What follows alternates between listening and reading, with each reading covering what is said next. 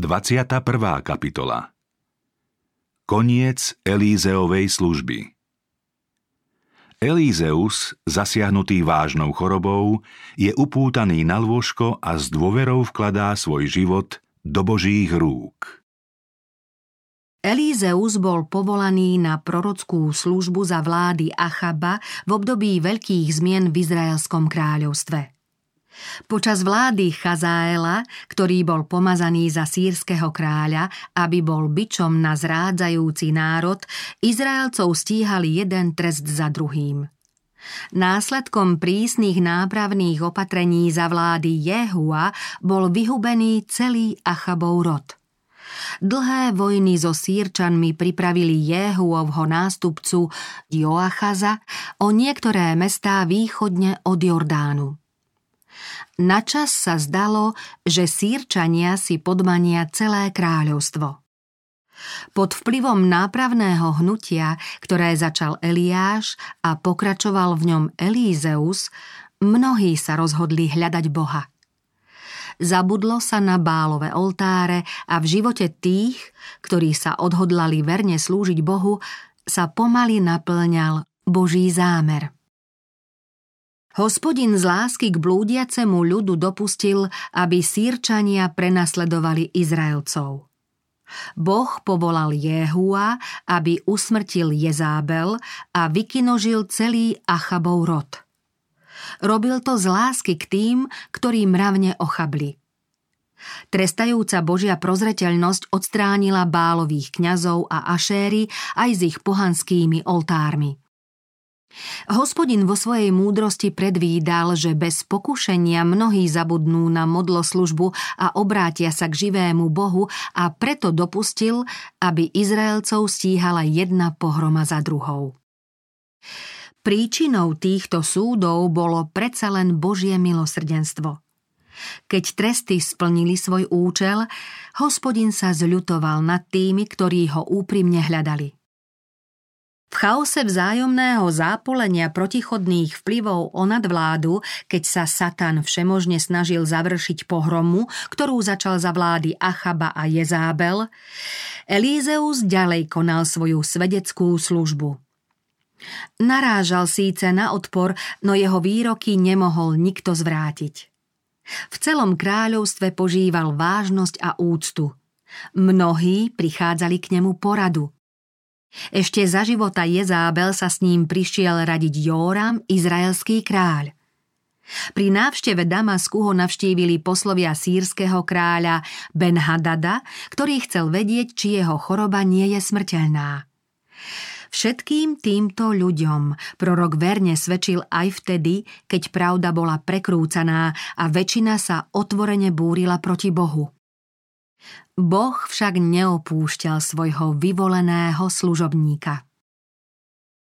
Plány prezradené Sýrsky kráľ chcel pri jednom útoku proti Izraelcom Elízea zabiť, pretože prorok oznamoval izraelskému kráľovi nepriateľové zámery. Sýrsky kráľ sa radil so svojimi služobníkmi a povedal Na tom a na tom mieste budem táboriť. Hospodin však tento zámer zjavil Elízeovi a prorok poslal k izraelskému kráľovi odkaz. Chráň sa prechádzať tým miestom, lebo tam zostupujú sírčania.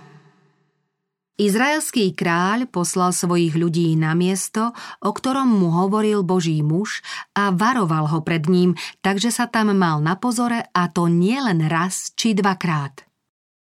Sýrskeho kráľa to znepokojovalo. Predvolal si služobníkov a opýtal sa ich. Neprezradíte mi, kto z našich drží s izraelským kráľom? Jeden z jeho sluhov povedal – nie, pane môj kráľ.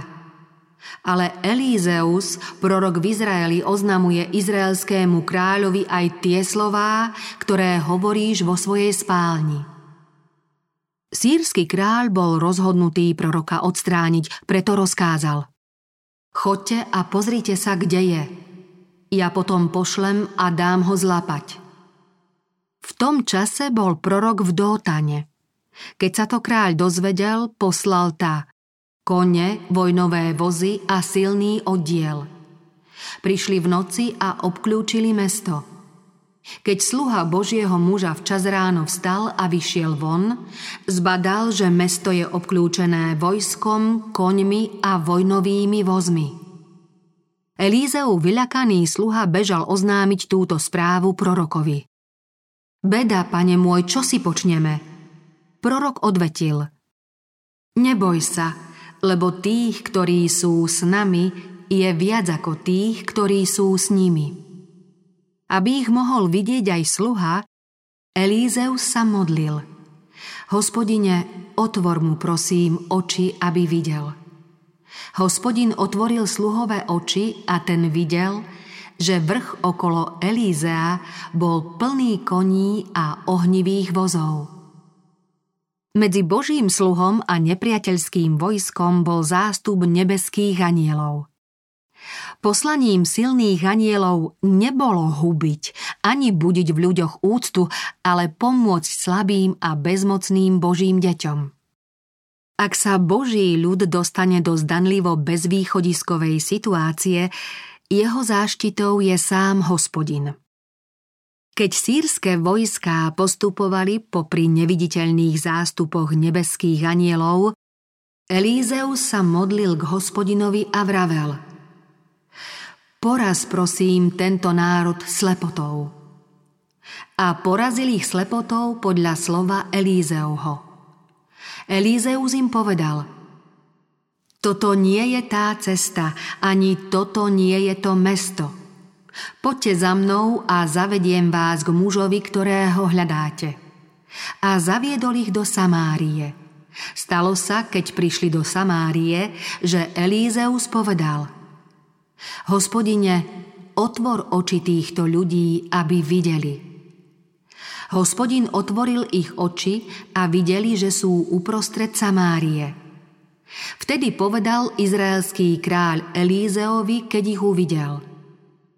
Či ich mám pobiť? Pobiť môj otče? Ale on povedal, nepobiješ. Či by si azda pobil už hodzaj tých, ktorých by si zajal svojím mečom a svojím lukom? Polož pred nich chlieb a vodu, aby jedli a pili a potom pôjdu k svojmu pánovi naplnenie Elízeovho proroctva.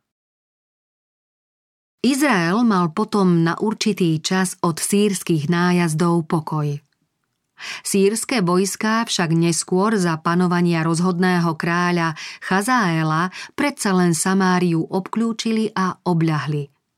Dovtedy ešte nikdy nebol v Izraeli taký nedostatok ako za tohto obliehania. Odplata za hriechy rodičov postihla deti i vnúčatá.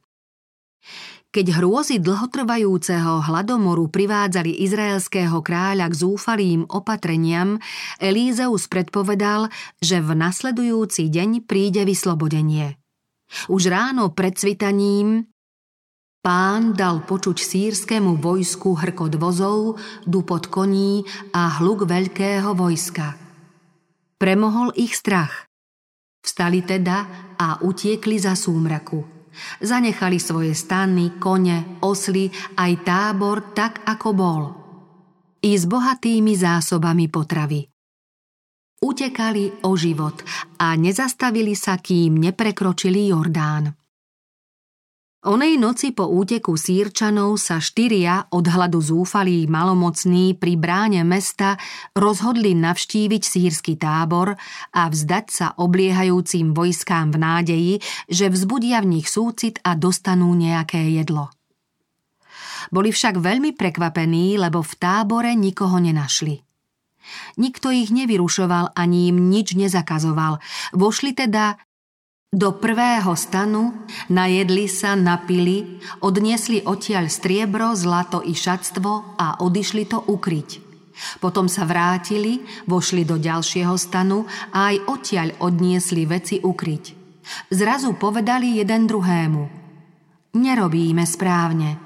Tento deň je dňom dobrých zvestí a my mlčíme. Rýchlo sa vrátili do mesta s dobrou správou. Korisť bola bohatá a zásoby také veľké, že Miera jemnej múky stála šekel a dve miery jačmeňa šekel, ako to deň predtým predpovedal Elízeus. Božie meno bolo pred pohanmi opäť zvelebené podľa slova hospodinovho, ktoré Boží prorok oznámil v Izraeli. Ľudia úprimného srdca tak pokračoval Boží muž z roka na rok vo svojej práci. Verne slúžil ľudu a v rozhodujúcich chvíľach bol múdrym radcom kráľov. Dlhé obdobie, v ktorom vládcovia i ľud slúžili modlám, zanechalo zhubné stopy a následky odpadnutia boli ešte všade. Napriek tomu sa tu však našli verní jednotlivci, ktorí sa rozhodne odmietli skloniť pred bálom. Elízeovo úsilie pomohlo mnohým zrieknúť sa pohanstva a radostne slúžiť pravému Bohu. Prorok sa tešil z divou Božej milosti a veľmi túžil získať všetkých úprimne zmýšľajúcich. Všade, kde pôsobil, snažil sa byť učiteľom spravodlivosti. Vyhliadka na duchovnú obrodu národa bola z ľudského hľadiska taká beznádejná, Aká je dnes vyhliadka služobníkov pôsobiacich v zaostalých krajinách sveta? Kristova cirkev je však Božím nástrojom na zvestovanie pravdy. Boh ju obdaril mocou konať mimoriadne dielo. Ak bude Bohu verná a poslušne bude plniť jeho príkazy, bude ju sprevádzať zvláštna Božia sila. Ak zostane verná, nejaká moc nad ňou nezvíťazí. Nepriateľské sily ju nepremôžu ako plevy nemôžu zdolať vietor. Ak cirkev v rúchu Kristovej spravodlivosti odolá s vodom sveta, čakajú úsvit slávneho dňa. Verní majú podľa Božej výzvy povzbudzovať slabých a maloverných. Vezni nádeje, obráťte sa k pánovi. Hľadajte silu v hospodinovi, v živom Bohu. Prejavte pokornú, neochvejnú vieru v jeho moc a v jeho ochotu spasiť každého. Ak vierou príjmeme Božiu moc, Pán obdivuhodne zmení aj ten najtiesnivejší a najbeznádejnejší výhľad. Urobí to pre česť svojho mena. Posledné dni Elízeovho života – kým Elízeus mohol chodiť z miesta na miesto po celom izraelskom kráľovstve, vždy sa živo zaujímal o zakladanie prorockých škôl. Boh ho vždy a všade sprevádzal a on v Božej moci kázal a robil divy. Raz prorockí učeníci vraveli Elízeovi. Pozri, miesto, na ktorom s tebou bývame, je nám pritesné. Poďme k Jordánu, Donesme si odtiaľ každý po jednom brvne a urobme si tam miesto na bývanie. Elízeus šiel s nimi k Jordánu, povzbudil ich svojou prítomnosťou, poradil im, ba v snahe pomôcť im v diele urobil aj div ktorému si, keď stínal kmeň, spadla sekera do vody a on sa dal do kriku. Ach, pane môj, tá bola ešte požičaná. Boží muž sa opýtal – kam padla? Keď mu ukázal to miesto odťalku z dreva, hodil hota a sekera vyplávala. Vtedy mu rozkázal Zodvihni si ju. Ten načiahol ruku a vzal si ju. Vplyv Elízeovej služby bol taký účinný a rozsiahly, že keď už ležal na smrteľnom lôžku, aj mladý modlársky kráľ Joáš, ktorý mal iba málo úcty k Bohu, Pokladal proroka za otca Izraela a uznal, že v ťažkých časoch mala jeho prítomnosť medzi nimi väčšiu cenu než armáda s koňmi a vozmi. V písme o tom čítame. Keď Elízeus upadol do choroby, na ktorú zomrel, prišiel k nemu izraelský kráľ Joáš a plakal nad ním. Oče môj, oče môj, voz Izraela a jeho jazdci. Pre mnohých bezradných a strápených bol prorok múdrym, súcitným otcom. Preto sa ani teraz neodvrátil od mladého bezbožného kráľa, ktorý síce nebol hoden zastávať zodpovedné miesto, ale naliehavo potreboval radu. Hospodin vo svojej prozreteľnosti dával kráľovi príležitosť na nápravu chýb minulosti a na zabezpečenie kráľovstva.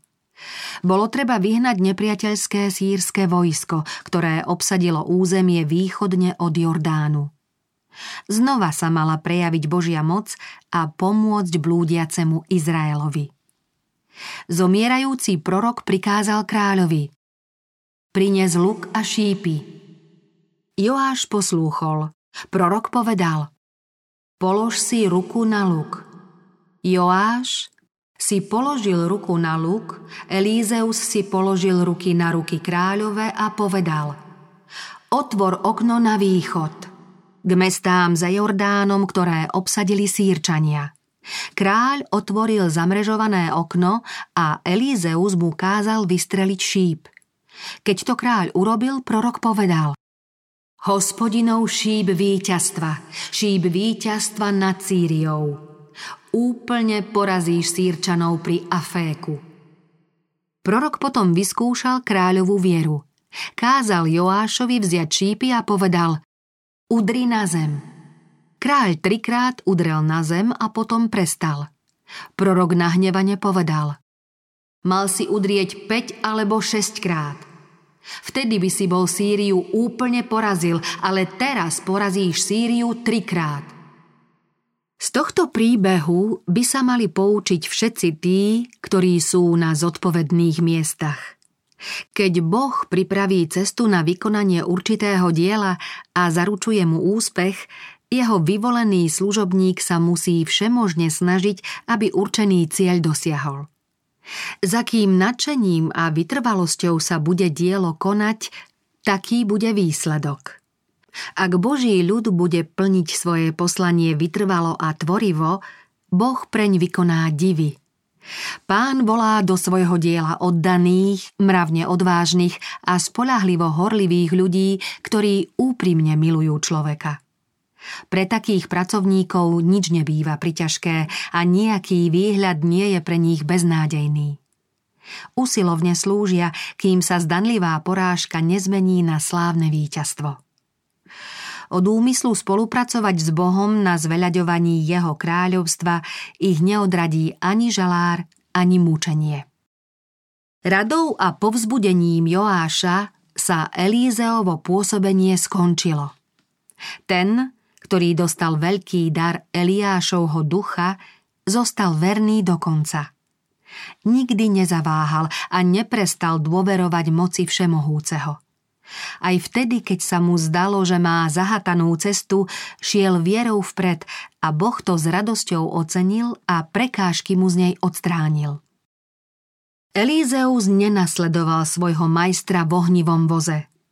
Pán dopustil na ňo zdlhavú chorobu – v týchto dňoch ľudskej slabosti a utrpenia čerpal duchovnú posilu z viery v Božie zasľúbenia, takže vždy videl okolo seba nebeských poslov, ktorí mu prinášali útechu a pokoj.